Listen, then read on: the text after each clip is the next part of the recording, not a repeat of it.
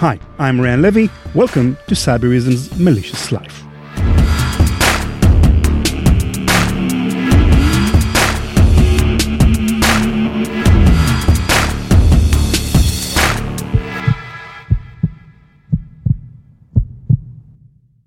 If you live in the Minneapolis St. Paul area and you're hungry, you might order in from Tono Pizzeria and cheesesteaks.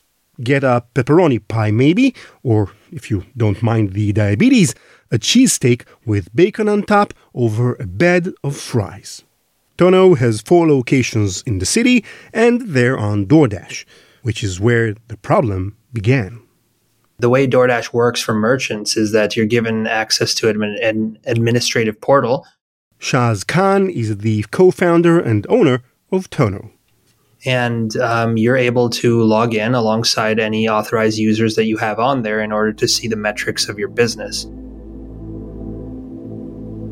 And so, what had happened was I went in there once and I noticed that there was a, an obscure email address uh, that I didn't know and I noticed that my role in the organization had uh, been switched from business owner to uh, you know account manager or something uh, something of a lesser um, access. And this uh, rogue email was the one that had been given kind of the business admin access. Shaz contacted customer service. And um, after a series of painstaking phone calls with DoorDash, come to find out that uh, this is kind of a known threat, a known attack, whereby, um, you know, I'll say an attacker, for lack of a better term, uh, attempts to convince somebody on the support team at DoorDash that they are indeed an authorized um, administrator of that particular merchant and to be given access to the account. Customer service failed to suss out the unauthorized user, but the app itself has measures to prevent the worst case scenario. Even as an admin in Tono's DoorDash account, the unauthorized user had no means of initiating transfer of money from the business to themselves. However, access was given, visibility was given. And so, um, in this case, you know, some uh, the couple digits of a, of a bank account, uh, the name of a bank, uh, and uh, they're able to take that information, corroborate it with your name, which is on the account, which they can see because they're now the business admin. DoorDash was responsive in helping remedy the situation. So we removed this fraudulent account, uh, which was, of course, a fake email address uh, or one that isn't easily identifiable you know, I, I, ended up talking to a number of people at DoorDash and, and finally closing the gap on this uh, and putting locks on the account um, such that, uh, you know, this should quote unquote never happen again. Um, you know, the amount and number of users on my merchant panel uh, shall not change and things of that nature. Everything was cleared up and secured, and Tono went on operating as usual. I thought that's where the story had ended.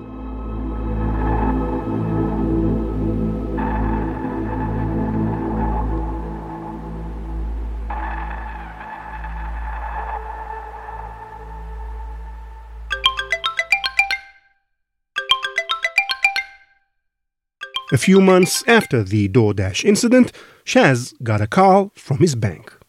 And the, the bank tells me that you know someone was trying to uh, you know pretend to be me and inquire regarding the account, that particular account. And uh, immediately I didn't put two and two together. I said, "Oh, that's strange," but just out of an abundance of caution, you know, change all of the security questions and whatnot that uh, exist in the system, just in case, um, over the phone, over the internet, etc. Everything cleared up. Shaz went back to his life. And uh, another week passes by and they give me another call. The same thing somebody trying to access his business account by pretending to be him. And then I, I told them, you know, this is this is now starting to be it's starting to feel a little targeted. I said, all right, uh, you know, if in the future anyone calls you in regards to this account or any account um, that's associated with me, then I want you to take a look at the phone number that's calling. Uh, if it's not my phone number, then simply hang up and call me. The teller noted Shaz's request in his account file. Not much more they could do. It was Friday, everybody returned to their weekend. But it was only the following Monday when Shaz woke up and opened his phone to check his email. And suddenly I have a couple messages pop up uh, using their native app that says that uh, the number port is complete. A transfer of his phone number to a different phone. Um, usually, if you're porting your number from device to device, you'll get a text message, you'll get some kind of authorization saying, yeah, I really want to do this. Yes, it's really me. None of that happened. Uh, just the app told me that it was complete, and suddenly my signal dropped out. Uh, somehow, I, I, just kind of knew innately, uh, intuitively, what what just happened.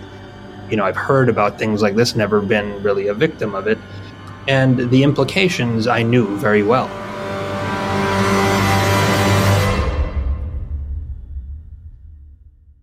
So every cell phone company um, have tens of thousands or hundreds of thousands of stores. Hasib Awan is the founder and CEO of Efani, a company that provides cell service specifically designed to protect against SIM swaps. And then they have like offshore call centers and everything. All of them have access to every account. What happened is that a lot of those people uh, will charge a bribe or get social engineered because they are not very well prepared for hackers. It's no wonder customer service workers are unprepared for hackers. It's a low level work with high turnover rates, so companies hardly invest any more than necessary in getting these employees up to speed. Cybersecurity is usually glossed over, if not entirely left out, so hackers pounce. They call up agents and use some classic social engineering. Check out our episode from earlier this year on phishing if you're curious just how easy it is. If I'm Hasib, someone can pretend to be me, get into my account, and transfer my number to a SIM card that they control. Once they get the SIM card, every call that I'm supposed to get, they will get access to that. Your phone now is effectively your hackers. Your physical device is still on your bedside table, perhaps, but it's blank, all of its contents transferred to your attacker. That includes every phone call meant for you, every text from a friend or family member, every two factor authentication code triggered for your most sensitive online accounts. And they use that to access my bank account to steal all the money from me, steal confidential information, and then do extortion. What's the worst that could happen in cases like this? Like, what's the worst that you've seen out there? Oh, I've seen people losing, uh, doing suicide. You know, um, I don't know if you can think about something worse than that. And the reason for that is because their confidential, confidential information was breached. Their pictures, their private text messaging, their life were destroyed. Um, and they ended up taking out their life.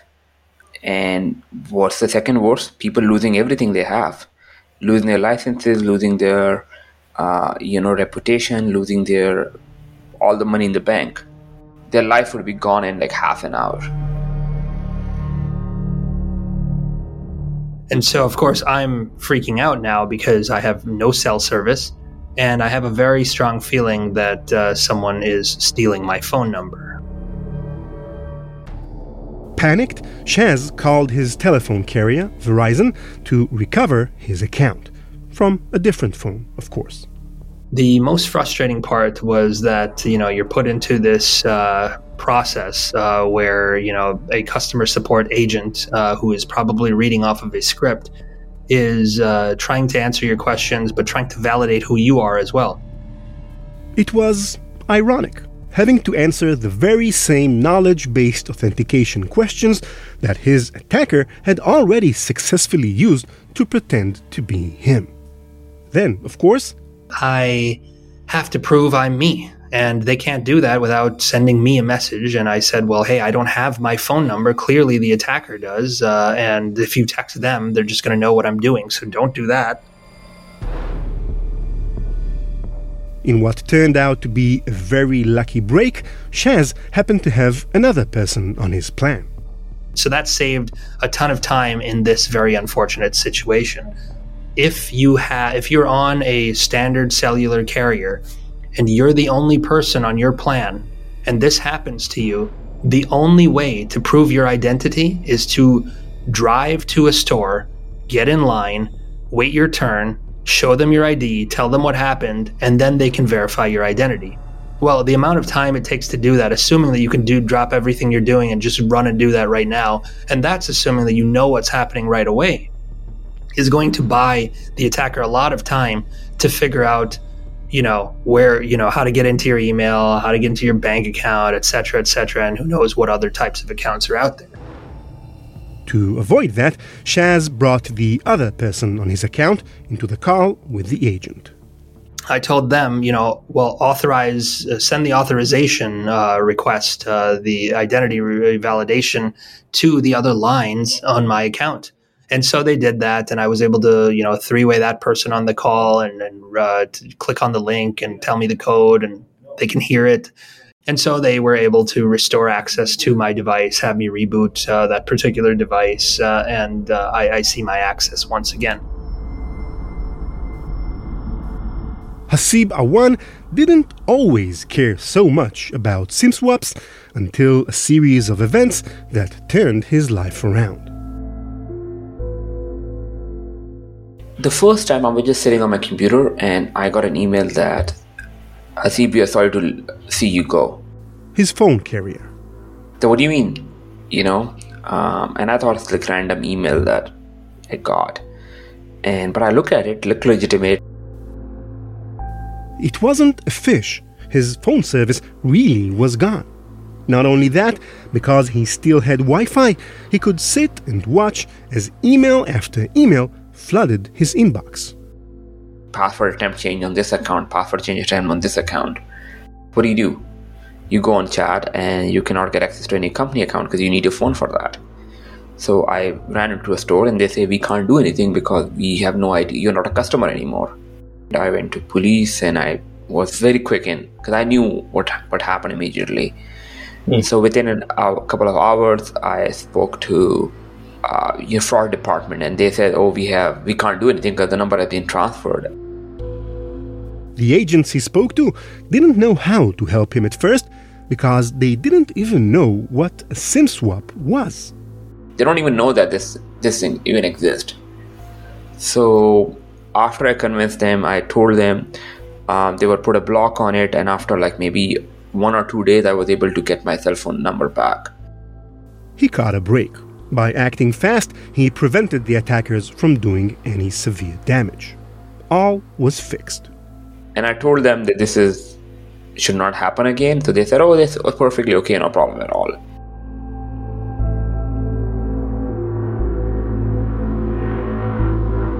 the second time, I think I was on a camping or something, uh, but I was like in an area where there could be no signal coverage. I lost my cell phone coverage. And I didn't realize for maybe like half a day or something that I was actually out. I actually could not believe it. Like, how can this happen again? After two SIM swaps, it was hard to imagine that it could have gotten any worse for Hasib.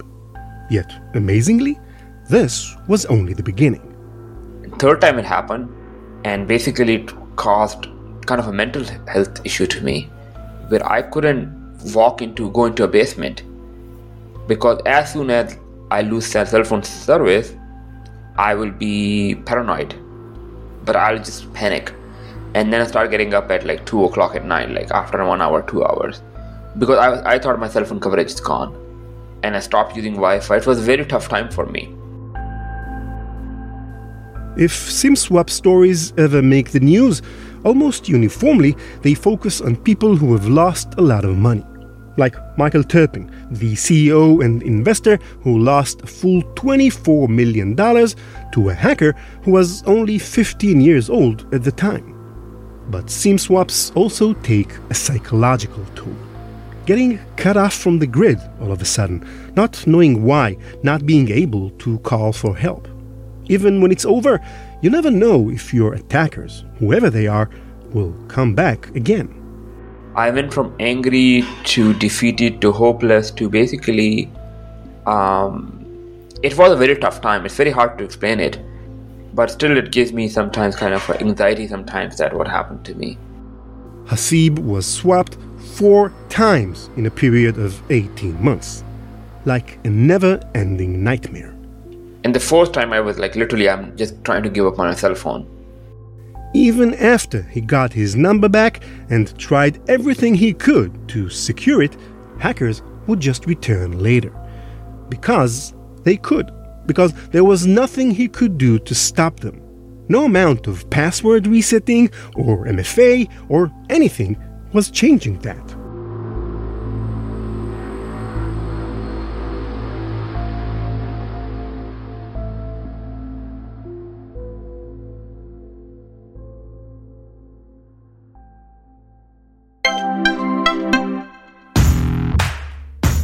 The best strategy for organizations to avoid becoming a victim of ransomware is to prevent the attack from being successful in the first place.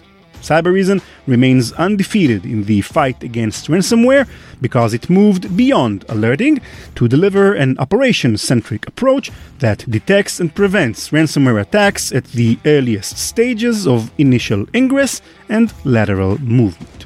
The Cybereason predictive response capability disrupts ransomware attacks prior to data exfiltration and long before the ransomware payload can be delivered. Visit cybereason.com to learn more about predictive ransomware protection and how your organization can realize both increased efficiency and efficacy through an operation centric approach to security operations.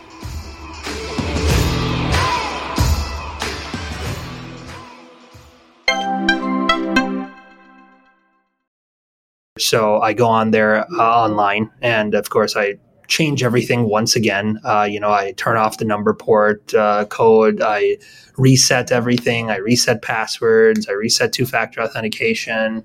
Shaz Khan was aware enough, or perhaps paranoid enough, to know that his attack wasn't over once he got his number back. Um, because at this point, I don't know where the gap was, um, where the you know the security hole was. He began digging for evidence of what could have caused the breach. It didn't take long to find a big flaming clue.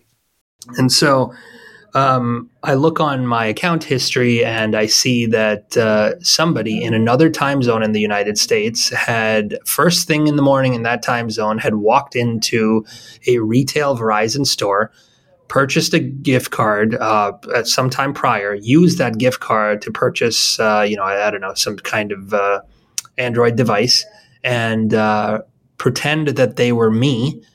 The store, it seemed, was located in Florida, a long way from Minneapolis. I looked up the receipt on the portal uh, of, you know, what agent had uh, at Verizon had authorized this um, device purchase through that gift card. Um, and I started calling. Uh, I asked the agent on the phone that I was speaking to, once I thanked them for helping me, to connect me with that store. Verizon doesn't allow customer service agents to connect callers to specific store locations. But Shaz had no choice. He called again and again, spending four, five, six hours trying to get somebody to help him.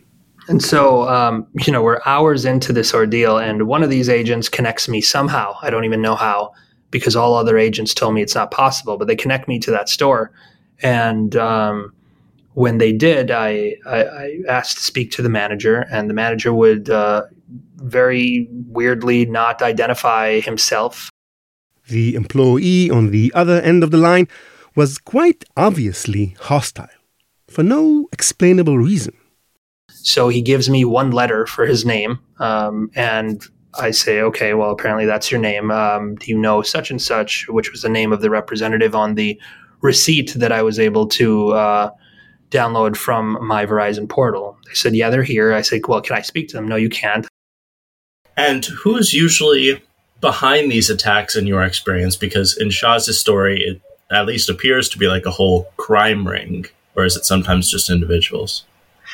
It's generally a ring because they operate in a in a gang, and so they have connections. Some person will work in a in a store, so they will say, okay, one person will work in a store, one person will work uh, do the SIM swapping, one person will do after SIM swapping. So they operate in a gang of three to five normally, and they share information to create the maximum damage.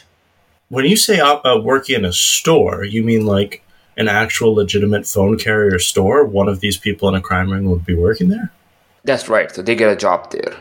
Wow. Could you expand on that just because that's a relatively significant thing to say? Um, have you ever had experience with uh, this kind of thing? Yes, I did. So I we, we went through a lot of investigations, and uh, a lot of people pretended they got social engineered, but actually they were bribed before. So the easiest way for that is people will say, "Oh, I got social engineering. I didn't know that," but in actual he's part of the gang, and he can just say, "I got mistaken." They said, "Well, somebody just walked in pretending to be me and you let this happen. You signed off on this because I know there's a manager override that was performed in order to make this number port. Um, and uh, you know they were kind of dancing around uh, you know my request and saying that oh no this person brought an ID in and the employee didn't do anything wrong. The manager with no name wouldn't give a straight answer. The call went nowhere. And of course, I never got a hold of that person again, and uh, nobody knows anything about it. With no help from Verizon, Shaz had the choice to either give up or pursue his case on his own. So he went searching for clues. I called my bank, um, you know, and I said, "Hey, did you get any suspicious calls in the last couple hours?" They said, "Yeah, actually, we got a call from your number." Now, remember, the previous Friday, I know a lot has happened here, but the previous Friday I just asked that bank, hey, if you get a call from someone pretending to be me, hang up and call me back at my phone number. Well, they actually got a call from my phone number. At this point, if Shaz was banked with a big brand name like Chase or Wells Fargo, he probably would have been screwed. Because larger banks that have, you know, way too many customers and, and they're national, it's they're not going to know who you are. And so if they call in and they convince somebody that they're you, uh, I mean, you're you're exposed now. But in a second, extremely lucky break, he happened to use a small regional bank with such a small support staff that they actually knew him by the sound of his voice. So when a hacker called in from Shaz's personal phone number with all the other personal information they had already stolen about him in hand and tried to reset his authentication information, the bank teller nonetheless turned them away. They seemed to be uh, uh, very uh, perplexed as to why that was. His money was safe. What about his online accounts? Um, I looked in my text logs and I saw that there was a bunch of uh, uh, text messages that uh, had um, been received, um, and the re- the sender of those were five-digit numbers. Well, five-digit number senders are typically uh, one-time passcode uh, authentication services. Passcodes tied to sensitive accounts. The hackers had managed to breach one of his email addresses. The wrong one, though one that he didn't actually use. But uh, that particular domain um, allows me to see where the last login attempt was. The IP address appeared to come from overseas, Hamburg, Germany, a long way from the retail store in Florida where an anonymous manager overrode the number port on Shaz's phone, which could only mean one thing it wasn't just some dummy who got a hold of uh, you know a person's address and phone number and um, you know bank name and, and and tried to like connect all of this together. Uh, this was this was uh, part of a more sophisticated crime ring involving multiple people. Shaz collected his findings and opened up an identity theft case with his local sheriff's office. The the scary part about this is when I'm speaking to the officer that is now opening a, a potential uh, fraud, I mean a potential identity theft case, this fraud case, and so he pauses me telling him kind of what transpired because uh, I've got timestamps, I've got a timeline, I'm telling him everything in order, and he says, "Mr. Khan, do you have any enemies?" and that's just that's a question I hear in movies. Like I'm not used to hearing something like that. You know, he's asking me if any business deals went sour, if anyone I know might want to hurt me. I mean, I've heard of things like this, but that's just uh, it's a scary thing to hear. So I'm like, listen, um, I don't know what other information these people have or who they are at this point. But what I can tell you is that uh, you know I'm fearful now because I'm paranoid and I don't know what's next. I don't know what they're going to attempt next. I don't know what they know. Do they know my address? Are they going to show up? Am I going to wake up with a gun to my head? You know, what's happening here?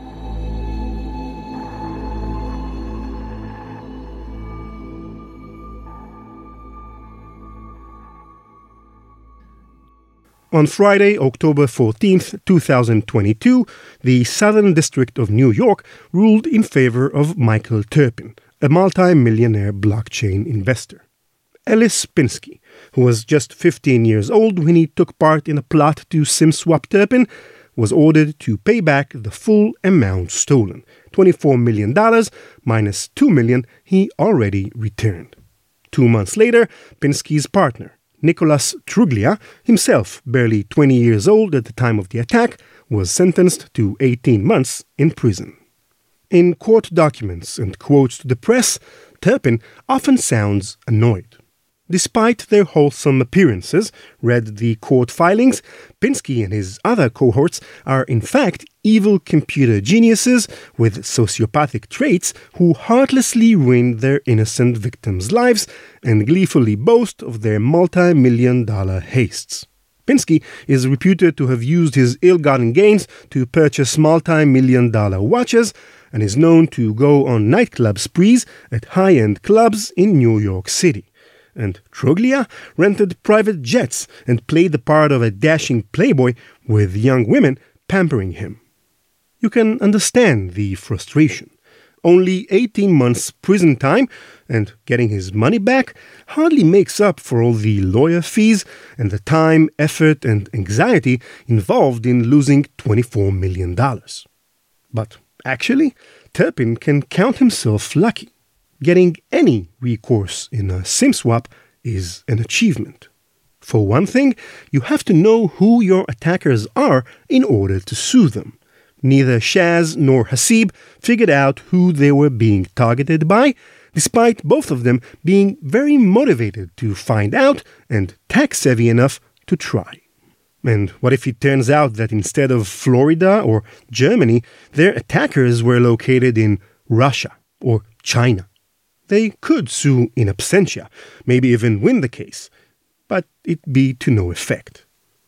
And then, of course, there's the cell phone company the company that provided the weak security that allowed hackers to break in and employed the people who were either duped by or actively participated in the attack. Michael Terpin was awarded his money back from the teenagers who stole it 5 years ago, but when he tried suing AT&T for damages, the story went a little differently. According to his suit, in order to keep him on as a customer, an AT&T employee assured him that two-factor authentication would properly secure his account. In reality, though, the company had no intention of securing his data. A judge for California's Central District Court sided with the defense and their claim that quote unquote overly optimistic promises are not the same as intentional misrepresentation.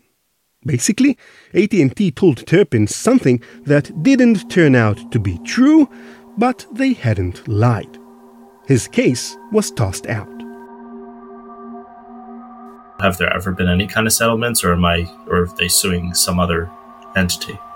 I have not heard about anyone who was able to recover their money.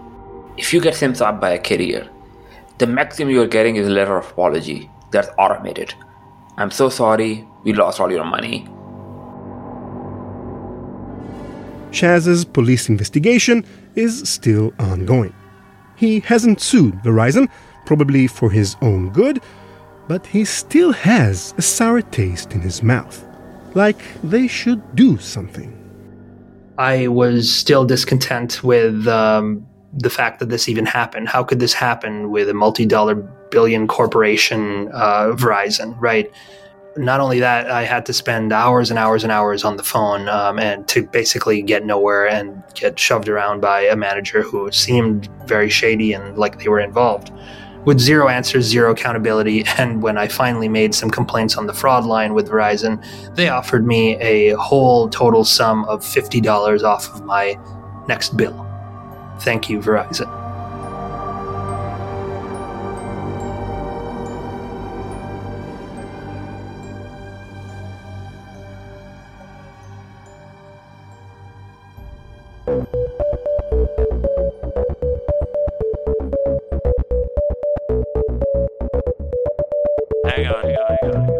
That's it for this episode. Thank you for listening. It seems you guys really liked the Cyberbunker mini series, so a big thank you to all the people who praised it online, like Dave from Atlanta, who for some reason is into dogs and goats. Interesting, Dave. Dave wrote, quote, This is a good two-parter. I'm always amazed how little the physical reality matches the online persona. End quote and long-time listener Will von Sexron from Dublin. Hi, Will. He wrote, quote, cracking episodes. Just goes to show you can't beat the man, especially after rubbing his nose in it. I loved them having to pay damages and then having no clue they had moved. End quote. Jack Beacon, the tinfoil wearing alien, he tweeted, Malicious Life podcast and the B side interviews it's like a masterclass in history of all the hacks. Thank you so much, Jack. Daryl Knutson, the podcast fanatic, tweeted that people at Malicious Life continue to provide the best podcast in the category. Wow, thank you very much, Daryl. And last but not least, Officer Quado, who recommended the show to his followers, and he also created a Twitter community for sharing cybersecurity trends, tips, and advice. His handle is at Quado underscore one. That's Q U A D O underscore one. Follow him and maybe join the community. Thank you all very, very much. Malicious Life is produced by PI Media. This episode was written by the distinguished Nate Nelson and edited and produced by moi. Our website is malicious.life, where you can find all of our past episodes and full transcripts. Follow us on Twitter at, at maliciouslife or me at, at ranlevi. That's R A N L E V I. Thanks to Cybereason for underwriting the podcast. Learn more at cybereason.com. Bye bye.